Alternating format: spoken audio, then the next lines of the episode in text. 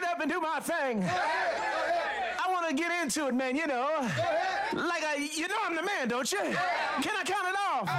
One, two, three, four. You're listening to the Church Politics Podcast with Michael Ware and Justin Giboney, where you can get in-depth political analysis from a Christian worldview. Transcend partisanship and political ideology with us as we seek true discipleship in the public square.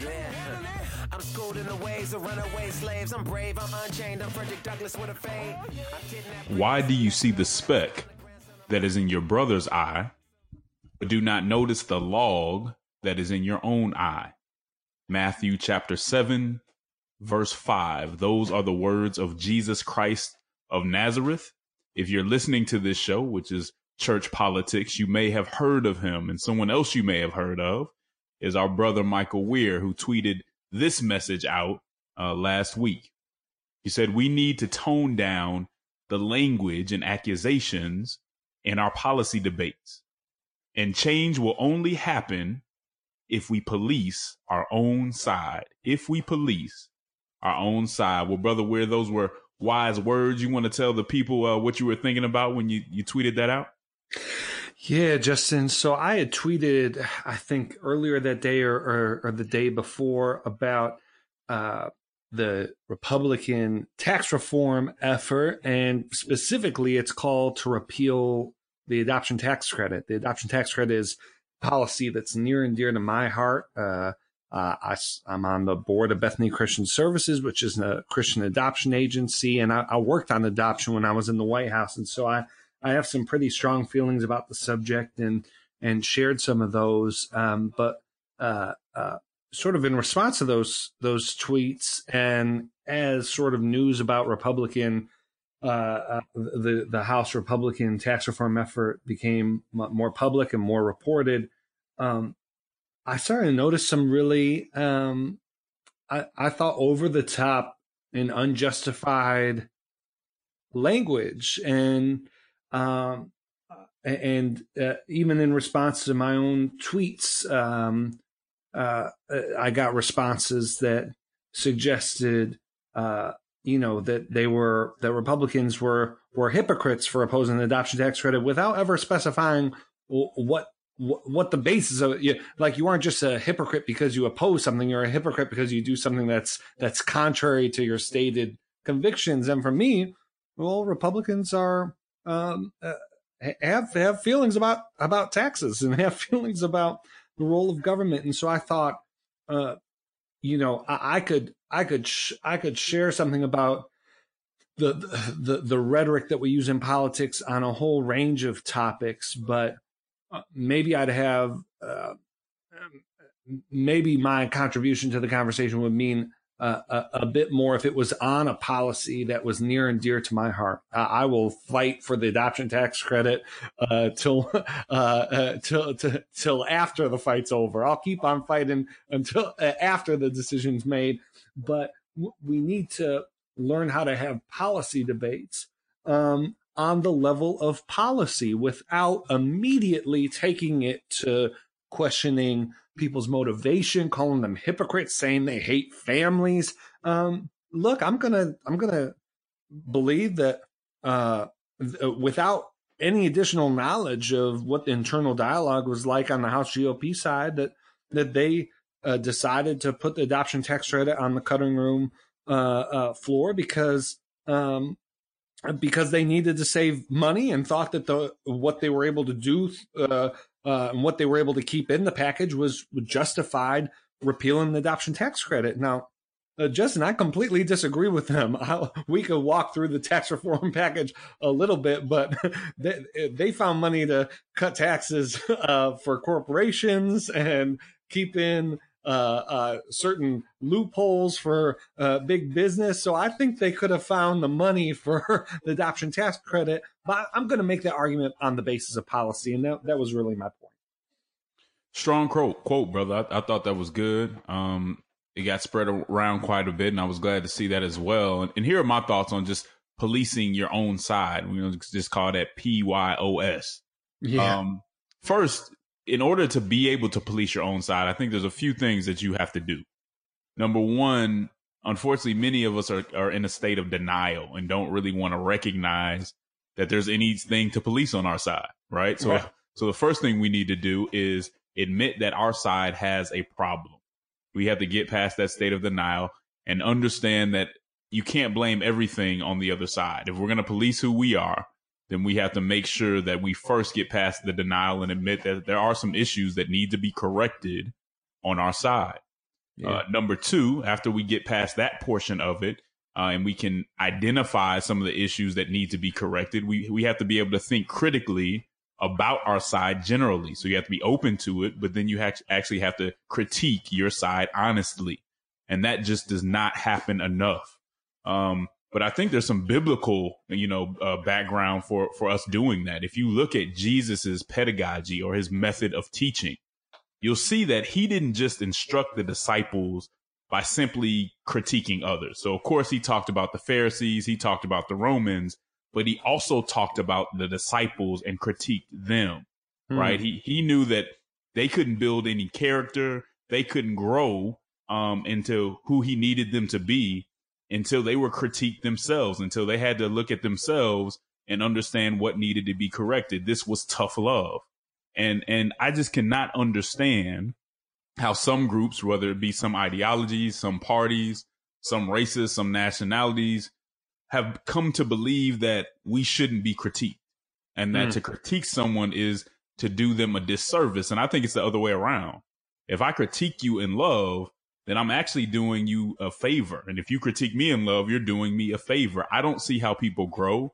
I don't see how groups grow and mature without being able to receive constructive critiques. Now, not every criticism is con- constructive, but we should be able to see those that are and, and learn and grow from it, uh, cutting ourselves off from that. And we got into this a little bit last week. Cutting ourselves off from critiques is just not helpful. And I really hope that that idea gets removed um, from some of the spaces where it's somewhat prevalent.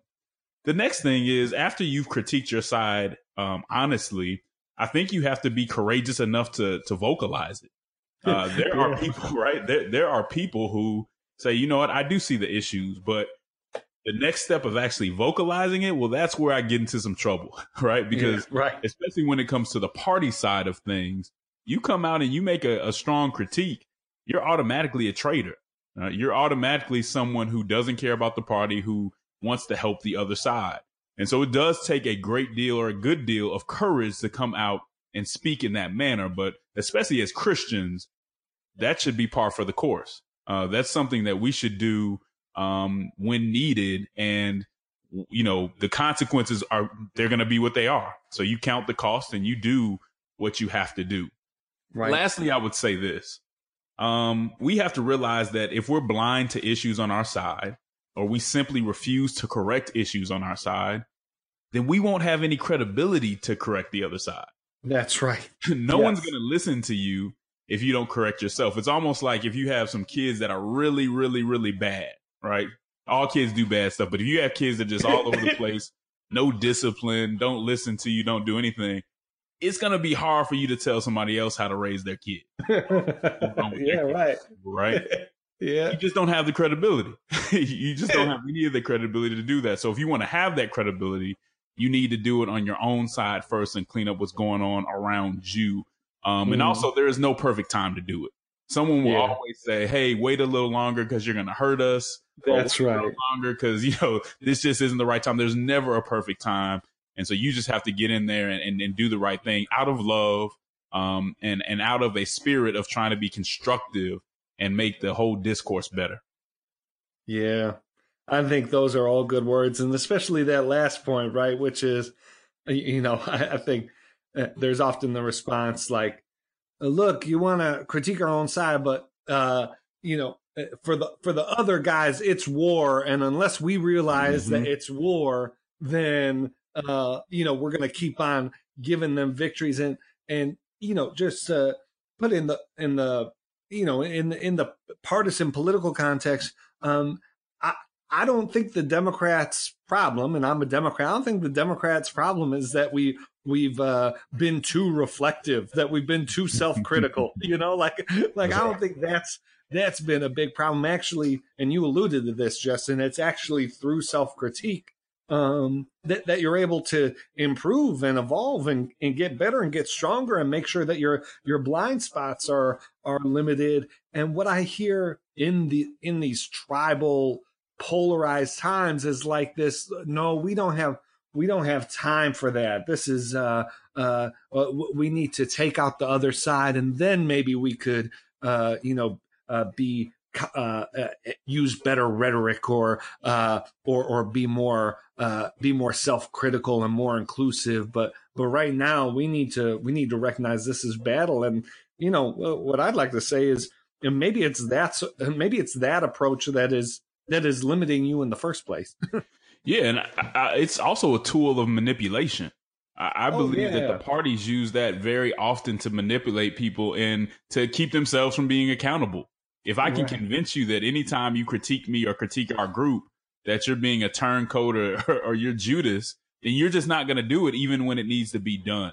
And so for right. Christians who are out there, who are trying to be thoughtful, who, who can see how bad our discourse is today and really want to make a change, the first thing you can do is turn around, look in the mirror, look at the folk, your peers around you, and be brave enough to make that critique of how you can do things better. Because honestly, that's what's in your control more than anything. You can't really control the other side. And again, you won't have the credi- credibility, excuse me, to do that unless, you know, we can have some thoughtful conversations uh, amongst ourselves.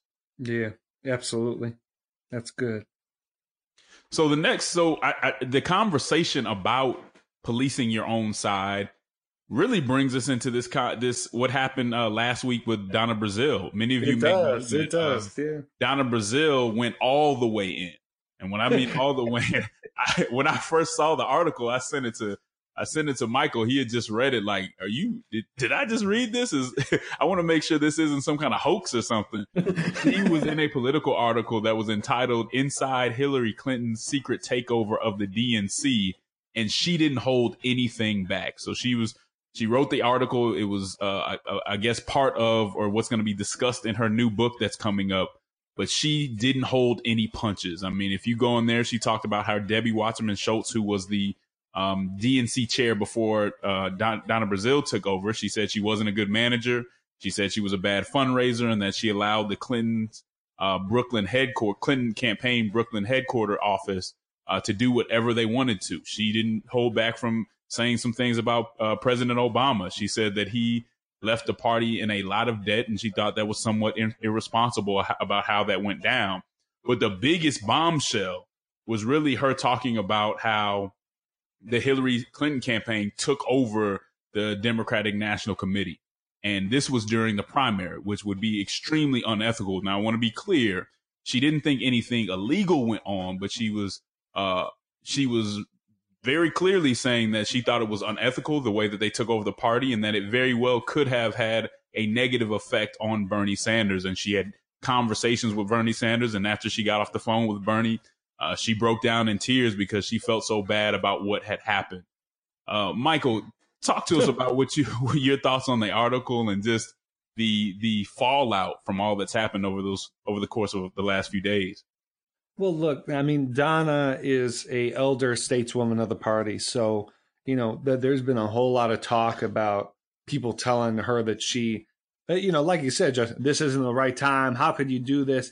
Listen, for, from my perspective, Donna Brazile, who, for those who don't know, Donna uh, uh, was a campaign manager for Al Gore's campaign in two thousand, uh, has been interim director of the D N C now uh, several times. Uh, she, she's a stateswoman of the party. Donna can say what she wants when she wants. so, True. so first, let me let me clear that out of the way. And I'm I'm a little like um, I, I'm uncomfortable with those trying to put Donna Brazile in, in her place. So so let's let's say that to start.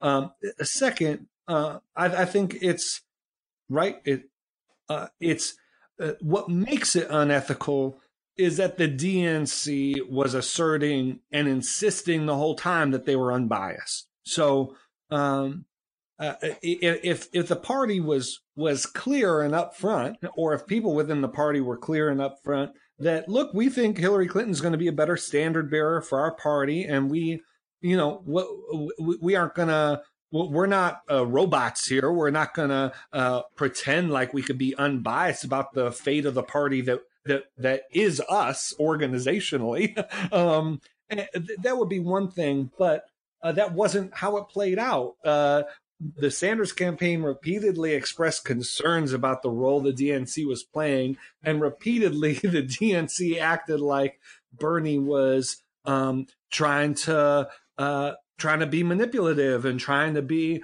um, uh, tr- trying to uh, insert doubt into the into the process when. You know, based on Donna's report um, and, and based on some of the reporting that's come out, uh, you know, it, it clearly looks like the D N C was putting its thumb on the scale at, at least, uh, if not more than that. And then the, the last thing I'd point out is in another report based on Donna's book, she said that she um, she actually considered putting the wheels in motion for uh to replace Hillary Clinton after she had a bout with pneumonia. Um, so so this was in the fall. This was after the convention.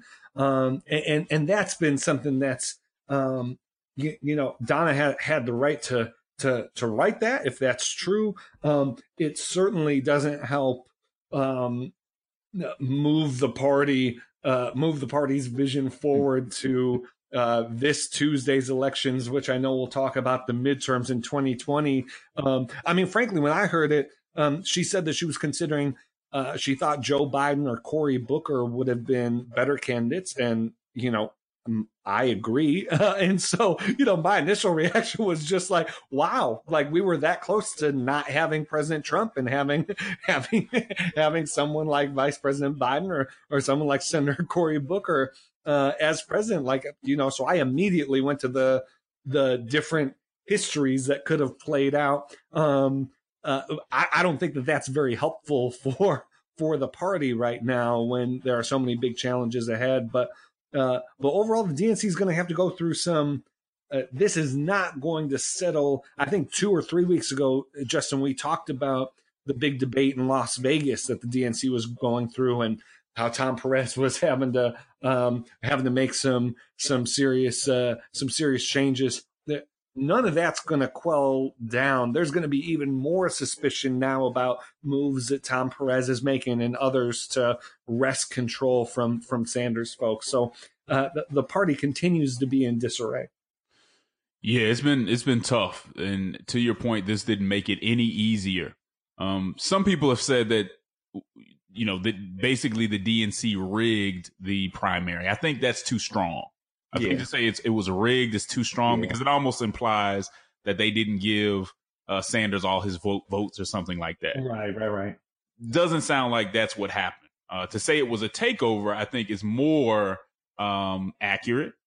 Um, but but these criticisms of Donna Brazile have been tough, tough to swallow in a way, because there were people who immediately, once, you know, ten minutes after this came out, were already trying to attack her credibility.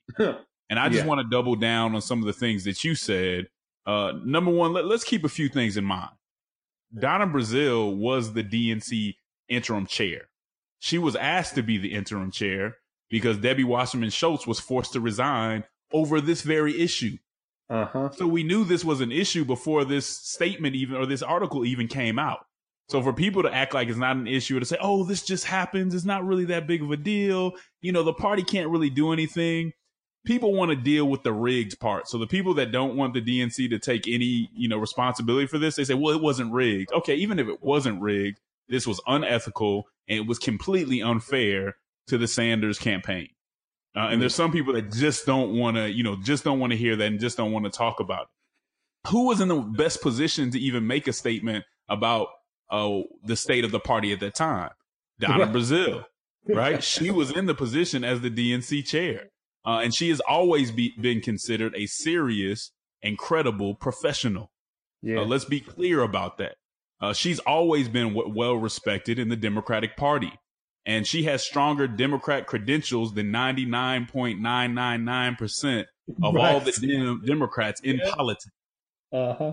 Let's be very clear about that before we start just going to attack her and uh, talking about how she's hurting the party and how she doesn't know what yeah. she's talking about. We had a lot of people who went from, you know, believe black women to believe them only if they're not going oh. against the D N C. Seriously, I mean, that's the truth. Let's, let's be serious truth. about this. Let's be that's let's be honest truth. and consistent with what we're saying. This is somebody who, as you said, Michael, has earned the right to say whatever she wants to say about the party. Donna's uh, not new. Donna's not, not new. new. You just can't do that. Yeah. He is not new to this at all. So let's keep those things in mind. And we cannot act like this didn't matter. Even right. if even if it wasn't rigged, right? Because that's the easy, yeah. that's a that's a good straw man, and we can argue against that. But even if it wasn't rigged, the Clinton campaign controlled the party's finances in the primary, right? Yeah. It yeah. was giving the party an allowance. Do you know how much leverage that gives you on so many different levels to be well, in control of the party mechanism in that way? Basically, they got to choose the communications director yeah. and all the other staff, which means they were controlling the party's messaging. When and you had like, another person yeah. who was running within that party in the primary, that stuff matters. But right, so just to be, and I don't know if you'll agree with us, Justin. So let me say it, and you could, you could respond if you if you disagree. But uh, you know, just because there are so many, uh, uh, you know, crooked Hillary and all this stuff, uh, in my view, the Clinton campaign wasn't in the wrong. They had every right. You know, if the D N C was going to roll over for them like this, uh, I can't say that. I don't think that there's anything unethical on Hillary Clinton's side. The D N C needed money. It is not unusual for a campaign to give the D N C money, and and they they leveraged the weakness of the D N C and their power to to get uh to get as much uh control as they as they could. Um, so I mean, this is a this is a D N C issue. This is D N C that didn't provide the transparent uh, the transparency to the Sanders campaign or to the public about the extent of their their deal with the Clinton campaign. Um, but I just I just want to make sh- you know, because anytime you bring up unethical, some yeah, people right. jump people jump right directly to, oh, there go the Clintons again. I don't. I'm not sure if any.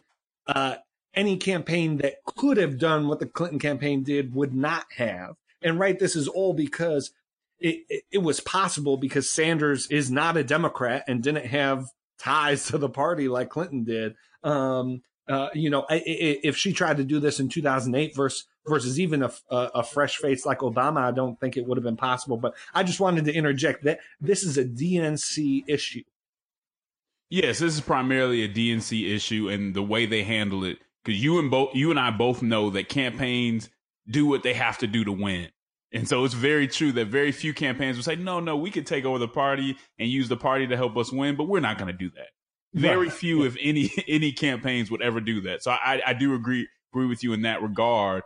Uh, but we just have to step back. You know, we everybody wants to give a hot take on what happened. We do have to keep in mind that um, maybe Donna Brazile to some extent was trying to absolve herself a little bit, or she, you know, she may have felt some kind of way about how things ended up, because we do have to recall that there were some answers to debates that may have come through her uh, to yep. Clinton. And so we can't forget those things. And we're going to be fair. We're going to talk about all of this. But the idea that everybody can come out of the peanut gallery and criticize Donna Brazile like she doesn't have the standing to do what she did. She absolutely has the standing to do what she did. And um, like she's and like she's the first person who's been trying to sell a book, you know, like right, right, you know, right, right. so that's so that that's the other thing, right? She has a book, she has a book coming out. Her her publisher has the right to release quotes, so that's all part of this. But uh, but there, we have to deal with the substance that's there. Yeah, and let's stop acting like this is a cult. She she said what she had to say, right? She yeah. said what she had to say. She has the right to say it. She has standing to say it, and she's still more credible and has better credentials than most everybody out there. So right. as we criticize, as we evaluate this situation, let's just keep those things in mind. Yeah. Well, Justin, a part of all, part of the attacks that came Donna's way to me is re- just a reflection, and Democrats do this often, which is they sort of misdirect their anxiety. Um, and Democrats are feeling anxious about this election in Virginia, and mm-hmm. right, rightfully so. Uh, Uh, polls have showed considerable tightening in this race between Ed Gillespie, Ed Gillespie who's the former Republican chairman, uh, uh, both nationally, and then he, he served as Republican chairman of the Virginia uh, uh, party, uh, and Ralph Northam uh, in Virginia. And, uh, you know, when the Democratic nominee in twenty sixteen didn't run, didn't fare so well, Hillary Clinton still beat Trump by six plus points in Virginia. Uh, and so uh, one would think with the wave of sort of anti-Trumpism, uh, with the fact that you uh, that, that you have a, a a candidate who's not who's not new to politics and Ralph Northam, um, uh, you, you would think that this would be a shoo-in, but these polls are showing it within margin of error, and the election is on is on Tuesday. And Justin, if if if Ed Gillespie pulls this out, uh, you're going to see the Democratic Party. Uh, I think twenty sixteen sort of caught everyone off guard. Uh, if if Ralph Northam loses this race, um, Democratic Party uh, is is going to go into complete convulsions. Um, Uh, my concern, though, Justin, is that they're going to go in convulsions for all the wrong reasons. And we're already starting to see sort of the excuses and just wrong-headed analysis come up. Part of it being that it's Donna Brazile's fault, that she's distracted the Democratic Party from being able to win in Virginia, which is nonsensical. Um, but also this narrative that Ralph Northam has just been is too centrist. Mm. That he, he's too centrist of a guy. And I just want to be clear. Uh, th- this is NARAL's handpicked candidate. This is a man who was doing uh, uh, rallies outside of abortion clinics during the primary. Um, this is not. This is not a moderate. This is not Tim Kaine circa early two thousands. This is not Mark Warner. This is Cray Deeds two thousand ten, who got beat by uh, Bob McDonnell. That's what this is. Um, And so, Justin, just how are you seeing this? How are you seeing this race shape up? What What do you think? Uh, what do you think it means for the the the? It's the first significant election for the Republican Party under Trump, and it's the first significant election for the Democrats as as a, you know, a nationwide opposition party. Yeah, uh, the fact that it's this close in the eleventh hour already says something. So even if Nor- Northern pulls it out, it should remove the idea from progressives and Democrats generally that we're going to win by default, right? Yes. That we're just going to win because Trump is so bad. No, you're going to win and win safely and win around the country when you can articulate a message. So I think we all agree, based on who these two people are, this shouldn't really be this close. And based on the climate and what's going on with the presidency and that administration, it really shouldn't be this close. And the fact that it is this close, whether he pulls it out or not, we should pull from this a sense of urgency to be better defined and have uh, some principles that people can easily see in our talking points and in our policy uh, from here on out, because there are not there aren't going to be any more easy wins. Uh, if if Trump hadn't changed all the rules, we would expect that because he's doing so poorly that Democrats wouldn't have any problem winning a race like this. You're replacing a Democrat. Uh, it shouldn't it shouldn't be uh, this hard, but it is. And that should tell us something either way. So I'm not exactly sure. I'm not as close to this one as you are, uh, yeah. being in uh, D M V.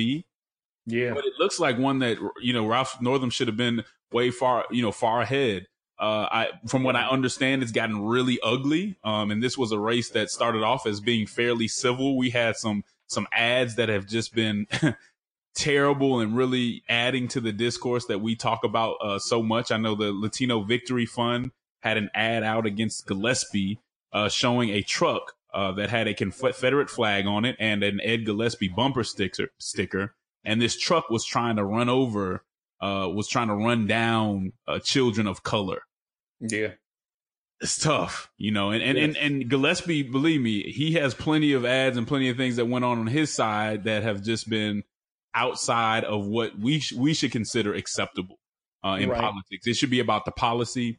There's always going to be some things here or there that people want to highlight in comparison.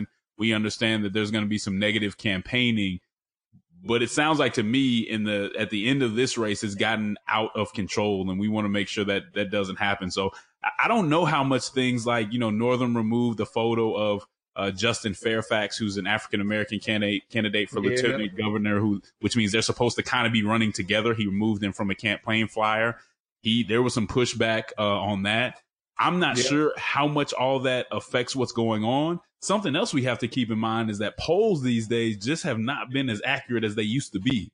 Right. So it's yeah. really hard to tell where the race is at. And I'm going to lean on you to let me know uh, w- what your feelings are on w- uh, what way this will go. Well, Justin, I think it's going to be close. I think it's going to be closer than it should have been. If if I had to predict, uh, Northam will pull it out uh, and uh, and eke out this victory.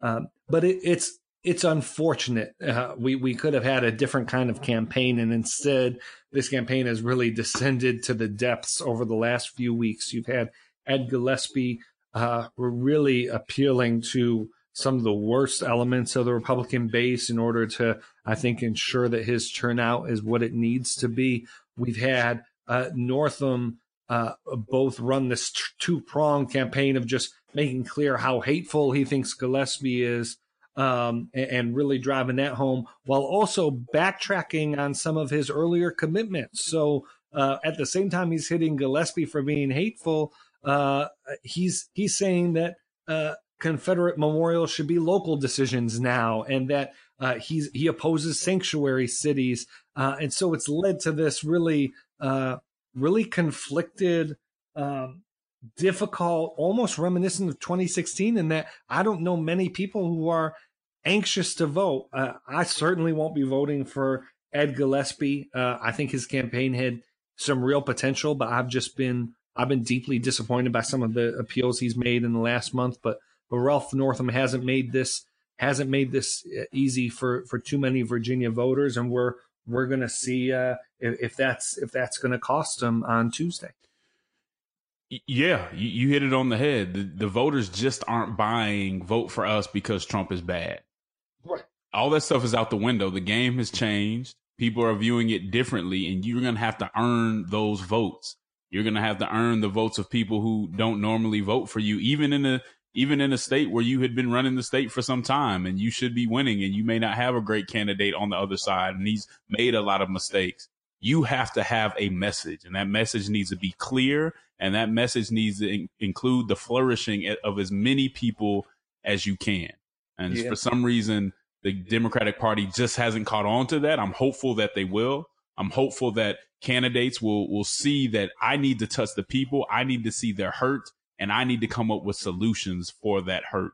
Now, all yeah. of this is a conversation really about democracy. And one of the most important parts of democracy is journalism. Last week, we mm. talked about some of our favorite commentators and op-ed writers. And today we want to point out a few of the journalists uh, that we like to follow, just so you know who, who are some of the people that we respect and that we think do it the right way. And I just want to say a few words about journalism in general, because I truly believe that there is no democracy. Uh, that there is no free people without free pr- free press. A, a free people must have access to independent and trustworthy news. The people cannot hold those in power accountable without access to accurate information. And that's why all this is pro- protected by our First Amendment. The Society of Professional Journalists has a code of ethics for journalism. And in the preamble of that code, it says this. It says members of the Society of Professional Journalists believe that public enlightenment is the forerunner of justice and the yeah. foundation of democracy. Ethical journalism strives to ensure the free exchange of information that is accurate, fair, and thorough. An ethical journalist acts with integrity. And then it gives you four principles of journalism. The first principle of journalism is this: seek the truth and report it. Sounds quite simple. Journalists should be honest and courageous in gathering, reporting, and interpreting information. Number two, minimize harm. Treat sources and subjects as human beings deserving of respect. Number three, act independently. These people work primarily for the people. They work for, primarily for our benefit, and so they shouldn't be acting on the behalf of any party or any particular ideology. And la- and uh, lastly, be accountable and transparent. Uh, expose unethical conduct in journalism, even if that is within your own organization. Those are some basic principles of journalism. And as Christians, we should be rewarding and following those who abide by those principles. Uh, there's nothing more better you can say about a journalist than that person is thoughtful and objective and gives you the facts where they are and how they really are. So as we go into this back and forth, I want everybody to keep in mind, journalism is such an integral part, such an int- intricate, uh, integral part of our democracy. And so anyone who violates those principles or anyone who abides by them, we should realize that, and there should be consequences either way. So I'm going to give my first, if you don't mind, uh, Brother Ware. Yeah.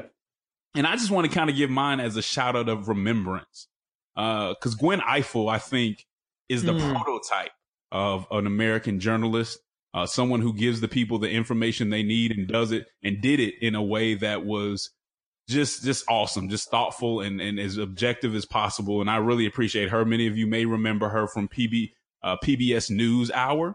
Uh, she passed away last year, and we lost uh, quite a, a person of character and integrity. Um, she was always informed. She was always professional and objective. And we will definitely, uh, we are definitely still missing uh, Gwen Ifill. Yeah. Well, you know, as a Buffalo boy, you're tempting me to to uh, name Tim Russert here.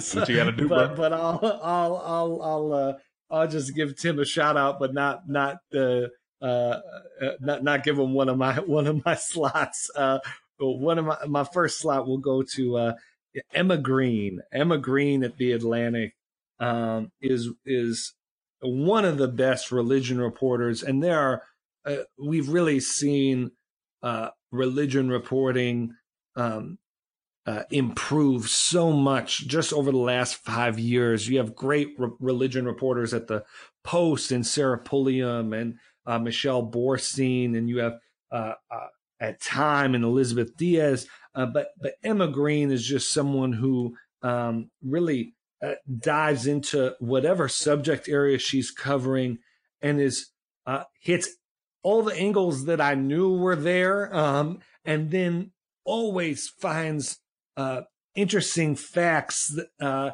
that that help me to reevaluate how I thought about a subject. She always, uh, like you said, she always treats uh, those she's writing about with with care um, and with respect, uh, and she she covers everybody um, uh, uh, across the religious and political spectrum. And so uh, I, I'm very grateful for uh, for the work that Emma Green at The Atlantic does. Uh, Emma actually just took a post um, in Israel. She'll, she'll be reporting from Israel for the next year, while also uh, uh, writing about what's happening in the States, but.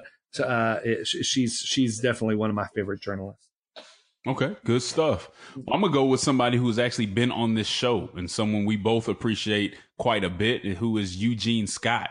Uh, many of you yeah. have seen Eugene Scott on C N N as a political reporter. You've read his work on the Washington Post, and much of what we're gonna be saying about all these people is gonna be very similar, because as we read, there's a certain framework that all journalists journalists have fit in. Yes, they have their own styles, but do they give you the information in an accurate way? Do they give it to you in the best way they know how? And I think Eugene Scott is one of the top of his class in doing that and giving you um, the perspectives of people, really helping you relate and humanize who he's who he's speaking about.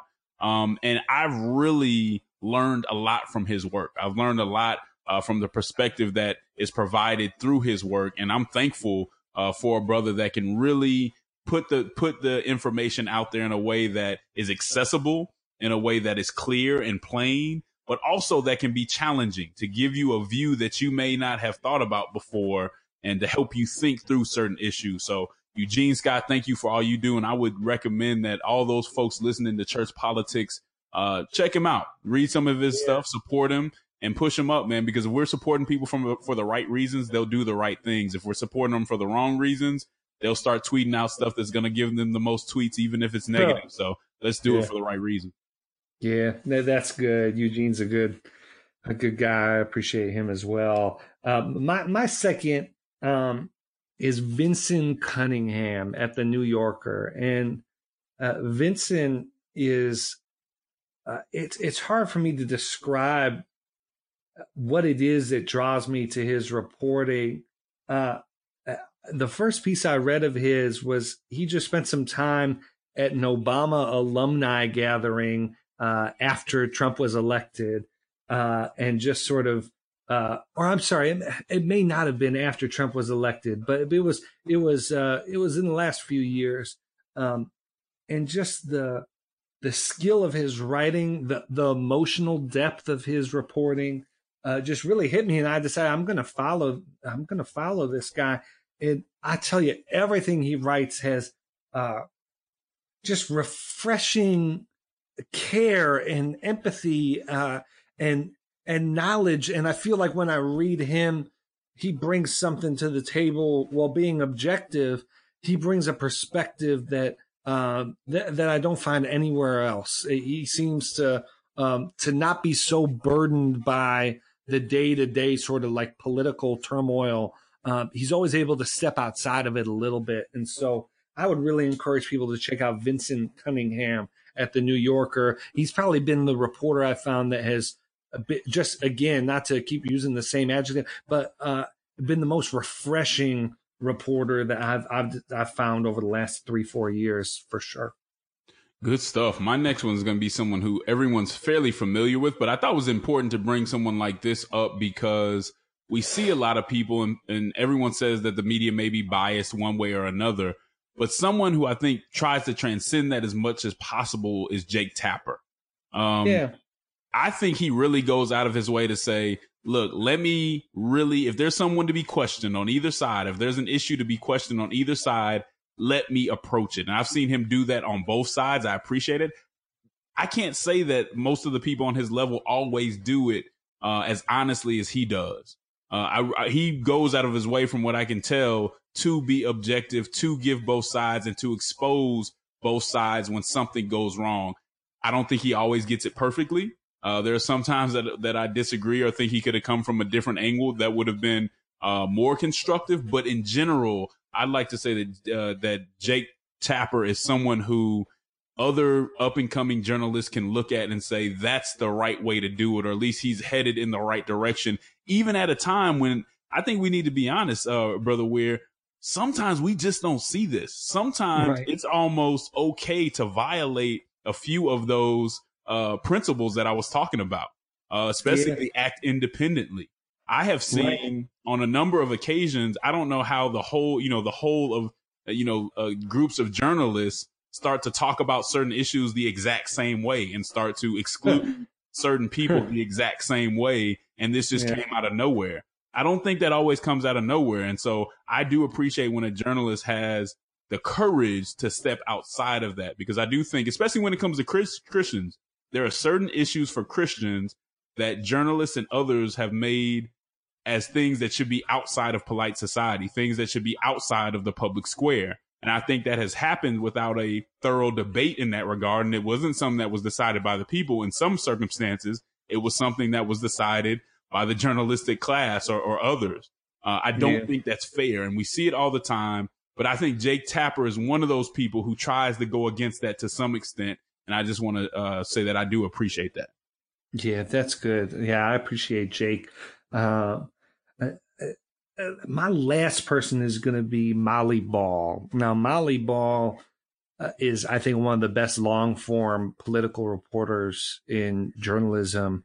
Uh, she just made the jump from The Atlantic to take a top position at Time, and she's just, um, I, I think, I think The Atlantic's going to miss her, and I think Time is going to be Uh, realize uh, if they didn't already just how lucky they were to snag her.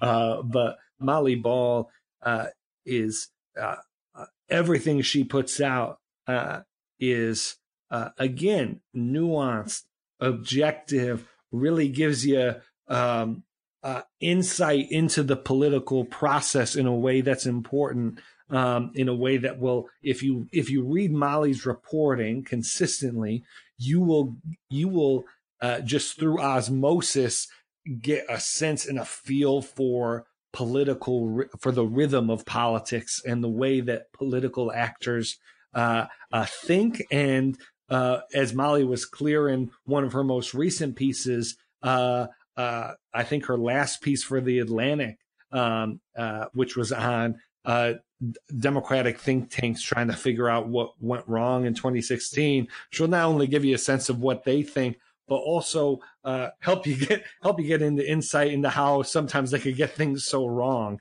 Uh, and so Molly Ball is is certainly um, is someone that whenever I get asked uh, at events or or by by folks, you know, who can I read to get a really good sense, both uh, on the Republican side, on the Democratic side, of how how things are working, how things are developing, what the new ideas are. Uh, Molly Ball is one of the one of the top people I, I suggest. That's good. I enjoy her, her work as well. Uh, I do think it's in depth and hitting on the right issues. Because one thing about journalists is choosing the right issues, choosing the issues that people need to hear and that are relevant to the times and what's going on, or sometimes introducing to people people to issues that they need to hear about. Uh, so those yeah. are some great journalists. And we hope you all are always reading, are always searching for new thinkers and uh, new perspectives, just so that you you have an understanding of what's going on around you. If we're going to be concerned and compassionate Uh, about our neighbors, then we need to know what's really going on with them. And sometimes that comes in a form that we're not used to. Sometimes that means uh, us challenging ourselves and reading people that it may even hurt a little bit. It may strain us a little bit to, to understand. Yeah. But we, as Christians, we have to make, uh, we have to make that effort, and we have to make sure that we're doing it in every way necessary so that we're taking care of our responsibility and our obligation as followers of Jesus Christ. Yeah. Absolutely. Well, Justin, I think I think that's I think we've covered a lot of territory. Uh, it's it's going to be a very interesting week coming up here. N B C News is reporting just tonight that uh, Mueller has enough uh, uh, enough uh, in his investigation to file charges against uh, Michael Flynn, who would be the first actual member of the of the Trump administration uh, to. Uh, to have charges filed against him as part of Mueller's investigation. We have uh, elections in Virginia and New Jersey uh, uh, this Tuesday. Uh, so it's it's going to be, and, and Republican tax reform efforts are going to continue to move forward, and we'll see how that evolves. And so we'll have a lot to talk about next week. Hopefully uh, on, on this episode, we've we've prepared you uh, to navigate the week ahead. And uh, any closing words, Justin? Yeah, I just want to send prayers out to the folks who were um affect, who are going to be affected by this Sutherland yeah. Springs uh, shooting uh, out in Texas. I think it's right outside of San Antonio.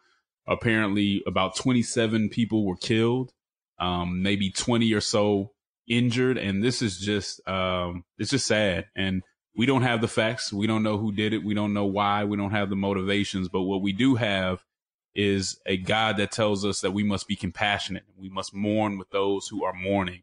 So let's spend the next few days uh, doing that, not pointing the finger, not trying to figure out, you know, who's to blame, but making sure that we're there for the mourning and that we're um, addressing the evil that was on display uh, when the time comes. Yeah. Yeah. Amen. Well, we'll talk to you next week. Thank you, everyone. Take care.